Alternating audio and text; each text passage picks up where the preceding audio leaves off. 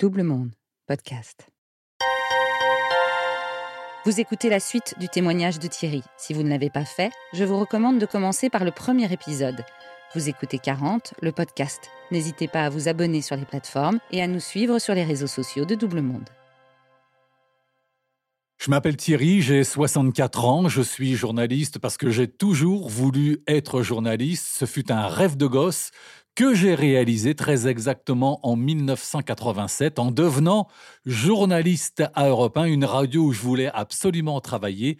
J'y suis parvenu et j'y suis resté 23 ans exactement. Jusqu'à ce qu'en 2010, eh bien, je bascule dans une autre vie, dans une autre façon de travailler, vers un autre média, autrement dit, une chaîne d'information.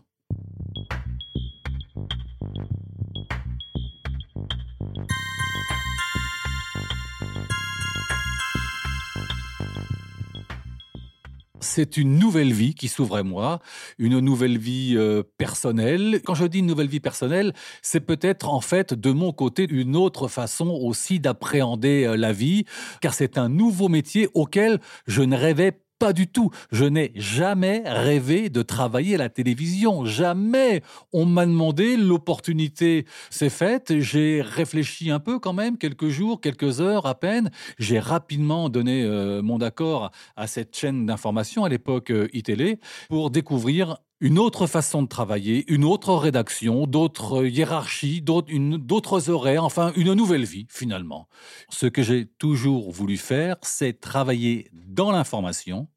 Ça s'est fait à Europe 1, ça s'est fait ensuite à la télévision, mais je n'ai jamais de ma vie, étant tout petit, euh, rêvé de travailler euh, à la télévision. Ça s'est fait, ce fut une formidable opportunité, et je me suis dit, eh bien voilà, euh, ah, une, espèce de, bascule. Donc j'y suis allé, et là j'ai découvert de nouvelles discussions, de nouveaux débats, de nouveaux termes également, des termes que j'avais jamais en, enfin qui m'avaient jamais frôlé l'esprit, des nouveaux termes télévisuels, un PAD par exemple un PAD, c'est un, prêt à diffuser. Bah voilà, bah je ne savais pas ce que ça voulait dire. Et si en fait j'ai tout appris, c'est parce que je suis arrivé dans cette rédaction je dois l'avouer sans prétention aucune, avec quand même énormément de, de modestie, d'humilité, malgré mes 23 ans de radio. Je n'ai fait la leçon à personne car je découvrais un métier que des gens beaucoup plus jeunes que moi exerçaient depuis des années, donc je n'avais pas à la ramener.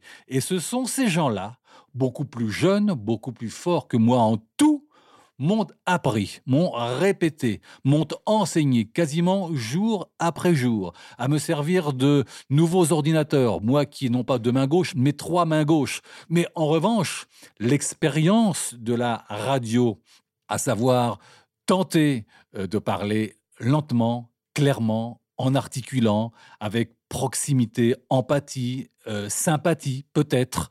Ça, ça m'a considérablement aidé. Mais tout le reste, ce sont mes jeunes confrères qui me l'ont appris et qui n'ont cessé de me l'apprendre pendant les 11 années au cours desquelles j'ai travaillé avec eux.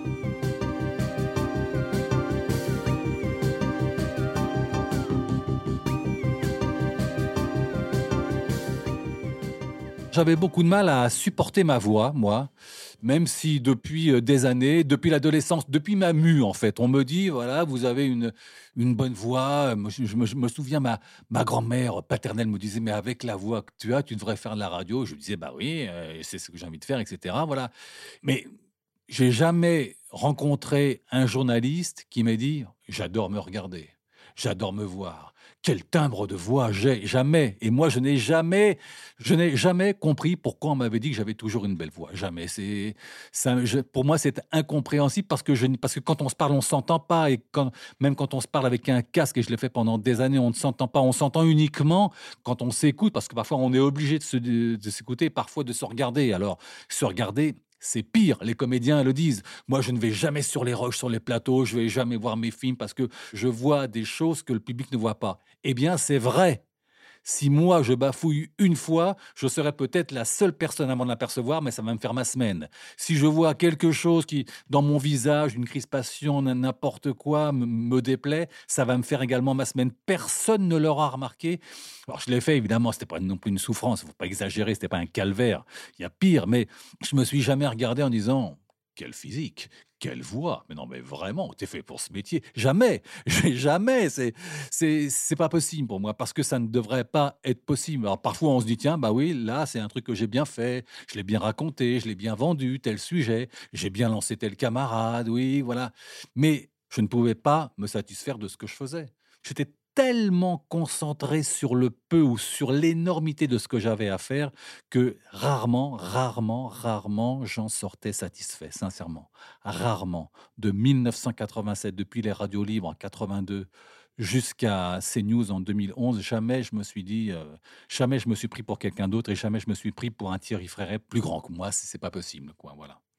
Alors, la météo, euh, sincèrement, j'avais travaillé quand même dessus 23 euh, ans à Europe 1 et, ça vous forme quand même. Hein, quand vous passez toutes les demi-heures euh, et que vous vous levez tous les matins à 2h30 et que le soir à 18h vous êtes encore en studio pour faire des météos toutes les demi-heures, ça, ça vous forme. Hein, ça, c'est vraiment c'est très difficile, mais c'est aussi très très très formateur, comme je l'ai dit.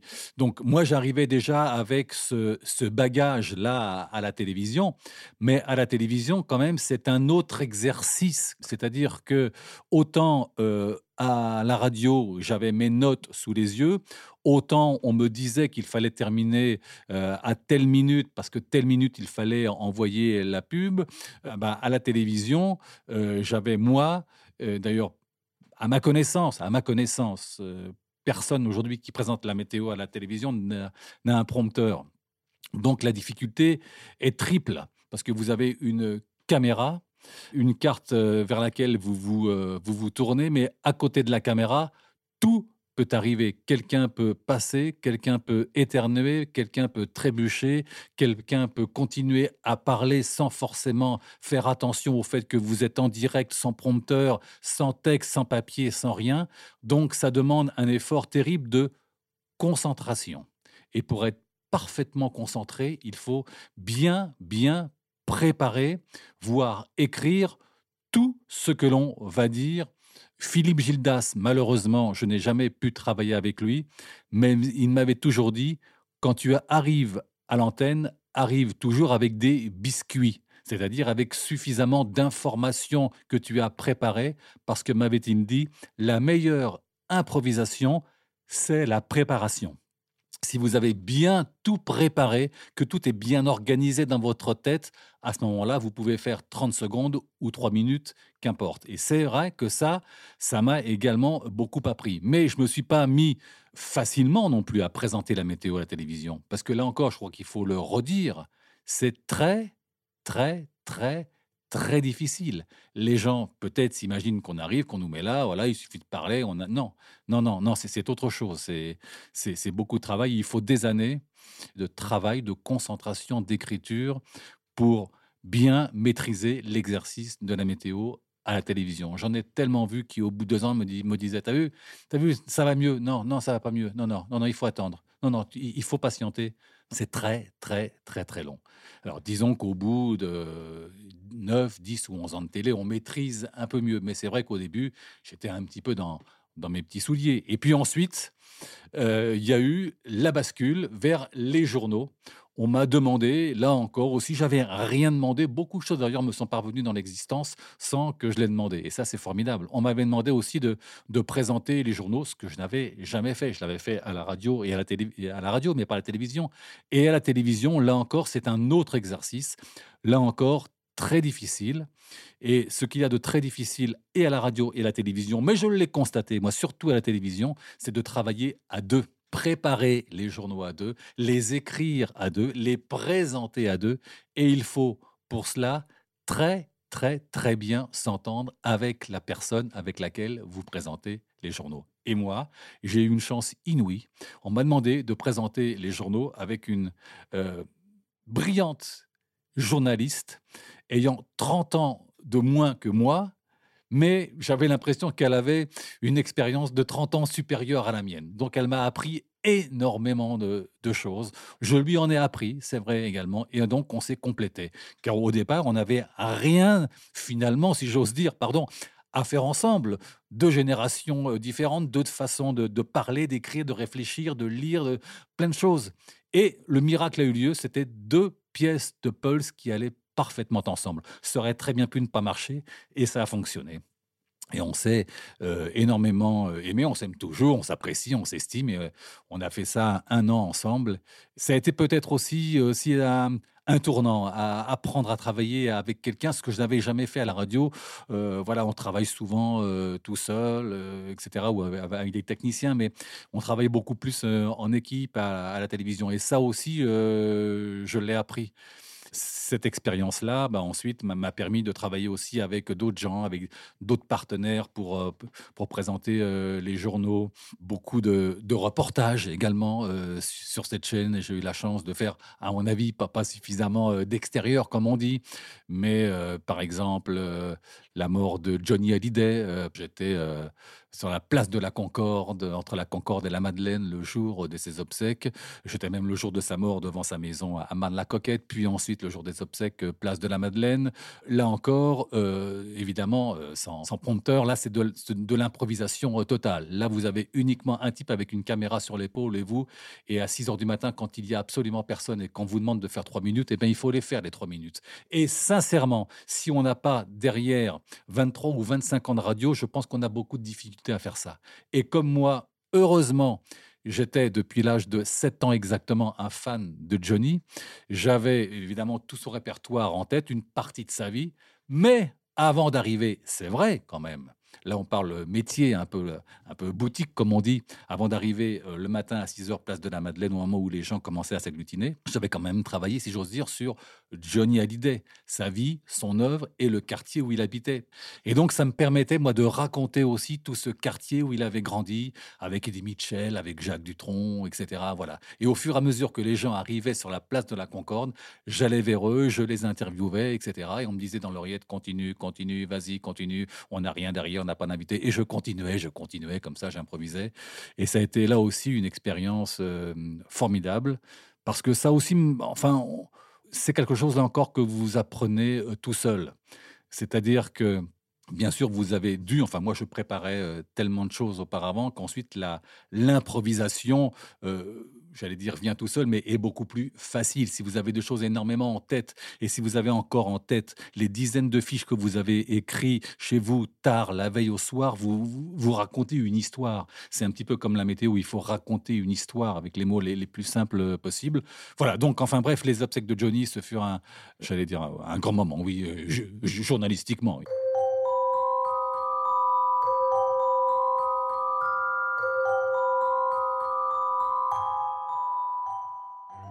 Ça fait partie des, très grands moments que, que j'ai vécu sur iTélé, puis ensuite sur, euh, sur CNews. CNews pendant euh, quatre ans. Il y a aussi, là encore, euh, quelque chose que personne n'avait vu venir et donc qu'on m'a demandé de faire. J'étais obligé de le faire parce que c'était mon métier, mais c'était par exemple l'époque des, Gilets jaunes, par exemple. Le 17 novembre 2018, première manifestation des, Gilets jaunes. Et j'avais chaque samedi avec ma, ma consoeur, euh, chaque samedi, quand même, du mois de novembre 2018 au mois de juin 2019, les manifestations très violentes des Gilets jaunes à commenter. Et là, il ne s'agit pas d'écrire quoi que ce soit, puisque malheureusement, on savait ce qui allait advenir de ces manifestations de plus en plus euh, violentes, de plus en plus brutales. Il y avait énormément euh, d'invités qui arrivaient sur le plateau. Il fallait sans arrêt aussi retourner vers l'extérieur, euh, voir nos confrères, nos consoeurs qui parfois et pour beaucoup ont risqué leur vie aussi pendant ces manifestations des Gilets jaunes. Je voudrais que, voilà, euh, le dire 30 euh, secondes aussi, avoir une, pensée pour tous ces gens-là qui avaient pris beaucoup plus de risques que nous qui, étaient euh, en, plateau, même si c'était leur, leur métier. Mais voyez, ça aussi, c'était une expérience tout à fait hors du commun. Enfin, chaque samedi, pendant huit mois, j'allais dire malheureusement les mêmes images, les mêmes mots, les invités, l'arrivée aussi de la Covid-19 aussi, euh, ça a été aussi euh, une expérience professionnelle tout à fait hors norme, puisque cette pandémie est tout à fait hors du commun. Il a fallu euh, sans arrêt beaucoup travailler euh, sur euh, les invités qu'on allait avoir, sur les questions qu'on allait leur poser, tenter de varier les questions, de faire progresser à la fois les questions, les propos, les débats, écrire de nouveaux journaux, peut-être aussi un nouveau mode d'écriture, savoir aussi sortir d'un journal pour retourner dans l'improvisation, préparer un journal, par exemple, euh, ou plusieurs journaux qui finalement qu'on pouvait déchirer parce que d'autres événements surgissaient. Vous voyez, ça aussi, c'est un, ce fut une expérience tout à fait exceptionnelle de vivre ça dans une chaîne d'information. C'est pour ça qu'il faut, euh, malgré toutes les difficultés qu'on a pu tous, les uns et les autres, quelles que soient les chaînes d'information dans lesquelles on est travaillé, euh, rencontrer des, des difficultés. Ça aussi, ça forme. Ce fut une autre vie, une autre façon aussi euh, d'appréhender euh, l'existence. J'ai vécu à tout point de vue, euh, finalement, une autre vie. À partir de 2010, quand j'ai quitté la radio, eh bien voilà, disons que j'ai basculé dans un autre monde. Je suis resté dans l'information.